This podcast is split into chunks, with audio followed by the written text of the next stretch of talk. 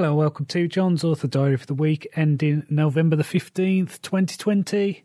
I have had a busy week. I've been working hard to get the last book of the Ravenglass Chronicles done. I would say I'm about two fifths of the way through, so I'm approaching the halfway point. I've got it to a stage where I would say the first quarter is now finished completely, and then the rest of it I need to do a bit of a rewrite, bit of a redraft on those. It's felt like slow going, but I'm really focused on getting this right. Because obviously, this is the last book in the series. There's a lot of things to reveal, a lot to tie up, and all that kind of thing. But I'm really pleased with how it is going. Now, if you've been following these podcasts over the last year, you'll know that I've been going back and forth about ideas for what I'm going to do next. And the way my mind is this week is there's a very good chance that I'm going to write more in the Ravenglass Chronicles. So, what I'm going to do is look to the minor arcana in the tarot to inspire the next story. So, I, I still want to use the main character, still want to use the same world, the same places, that kind of thing. But it might be that it's set a few years in the future, a new set of challenges arises, and so I can do four different series that follow my main character through her life. So we've got this first story that is going to end, and then the next story will work as a standalone story. So if you've not read the Ravenglass Chronicles, then you can go into this next series and any of the others, but they'll all work as a longer sequential series, if that makes sense. Now, when I've looked at this before, I was a bit concerned about how I was going to use some of the court cards because most tarot cards point to a kind of event or a feeling. The court cards, which are your page, knight, king, queen of pentacles, of swords, of wands, of cups, they are more like characters. And I didn't know how to integrate them into an X series, which is why I felt resistance. So, what I'm going to do, or at least what, what I'm thinking at the moment, is I'm going to use those cards to inspire characters in the story. Whereas the Ravenglass Chronicles has been 22 episodes, including the prequel. Each of these will be a 10 episode series, so it'll go from, you know, the cups will be Ace of Cups to Ten of Cups. And this feels really right to me. I've been thinking to myself, oh, I need to do a flagship series. And I'm already doing it. Why why didn't I think that this is something that I'm already doing? So yeah, I'm gonna think about that. I've I've already started doing a lot of planning, a lot of looking at the cards, figuring them out, trying to see how this will work. And I think I can do it. I think there's uh, story that is starting to form in my mind. So there's going to be a big overarching story, and then there'll be the four long stories, and then there'll be shorter stories within that.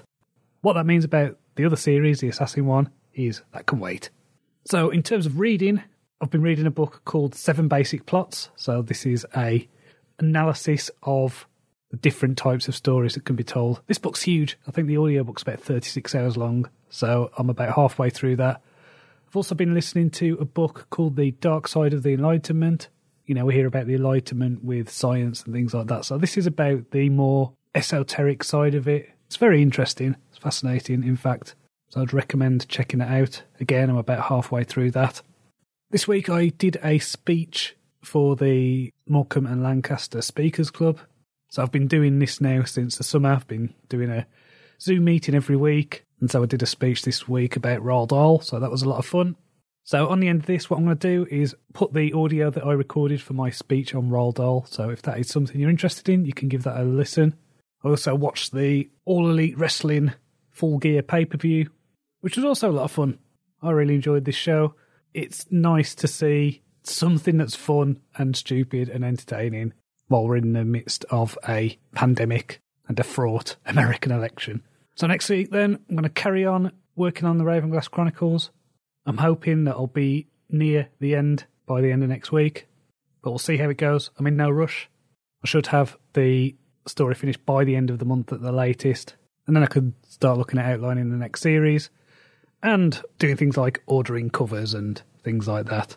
Finally, book 20 of the Ravenglass Chronicles has just gone live, so this is Judgment.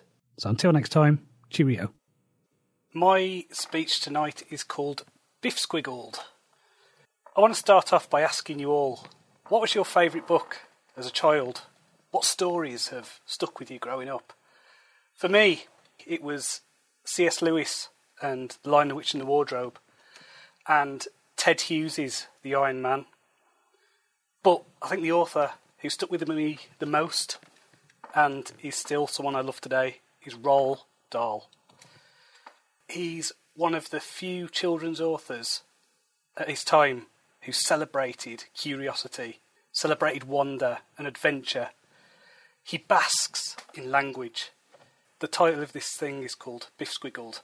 That was one of Roald Dahl's 500 made up words that appeared throughout his texts. So, Biff Squiggled means confused. He's also got words like gobblefunk, scrumdiddlyumptious, whiz-popping, snozzberries, and trogglehumpers. He gives us a sense of awe. Anyone who has read Charlie and the Chocolate Factory, the sight of the chocolate factory, the chocolate waterfall that turns into a river, and the Oompa Loompas, and the lollipops made out of candy, and the great glass elevator that bursts out of the factory and flies across the town. And then you've got the strangeness of his first novel, where a little boy called James travels around in a giant peach and he's got friends who are insects. My personal favourite, and it's a book that I've introduced my son to over Halloween, was the book The Witches. Now, I've still got memories of my mum reading this book to me as a kid, and it's scaring the life out of me. The idea that women could hunt down, kill children, turn them into mice, get them trapped in paintings. This was horrible to me, and I was sure, I was convinced, that a woman who lived across from me was a witch. So every time I saw her, she scared the crap out of me. but they're not just kids' stories. They're more than that. They're fables. They're moral tales. They're filled with lessons about life. But they don't do it in a preachy way. They show you how adults can be absurd, how children can be cruel, but they also show the brightness, the kindness of humanity. I mean, who can forget characters like Mrs. Trunchbull, Matilda's head teacher, who throws children into cupboards and swings them round the head like a shot put? Or the Grand High Witch, the beautiful woman who tears off a rubber mask to reveal a demonic form beneath. And then you have people like little Charlie, Charlie Bucket, the kid who's got nothing and gets everything. And how does he get it? Through honesty, through integrity. And then you, you have the other children shouting against him. Who have we got? We've got Augustus Gloop, the fat, greedy kid who has his comeuppance because he falls into a river of chocolate that he's trying to drink. If that was out today, he would probably get accused of fat shaming. But that's like saying Veruca Salt is brat shaming. He writes about the dark side of humanity. This isn't stuff for kids' books, is it? He writes about murder, about kidnap, about abuse, horrible things. But they're good things for children to understand the world to get a glimpse of the other side of life. You know, I've got an eight year old son. What have they got today? They've got Pokemon. What does Pokemon do? Pokemon teaches you to train animals to fight. And then you've got to catch them all. It's like a consumerist thing, isn't it? And, and there's thousands of the things. There used to be, I think, 150 when it first came out. There's now over a thousand. And then you've got something like CBeebies, which is what the children are brought up on now. I think it's from the five year olds by the BBC.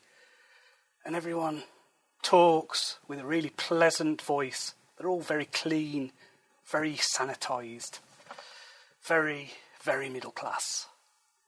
And then this is a show called Yo Gabba Gabba.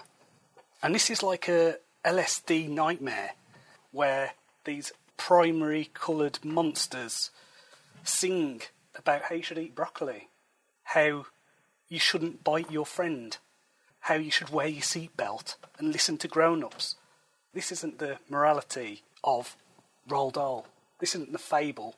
This is just getting kids to conform. And I hate that. So, my son, he's eight. I'm teaching him, using Roald Dahl, about morality, about being a good person. I'm not interested in Peppa Pig. It's Roald Dahl all the way for me.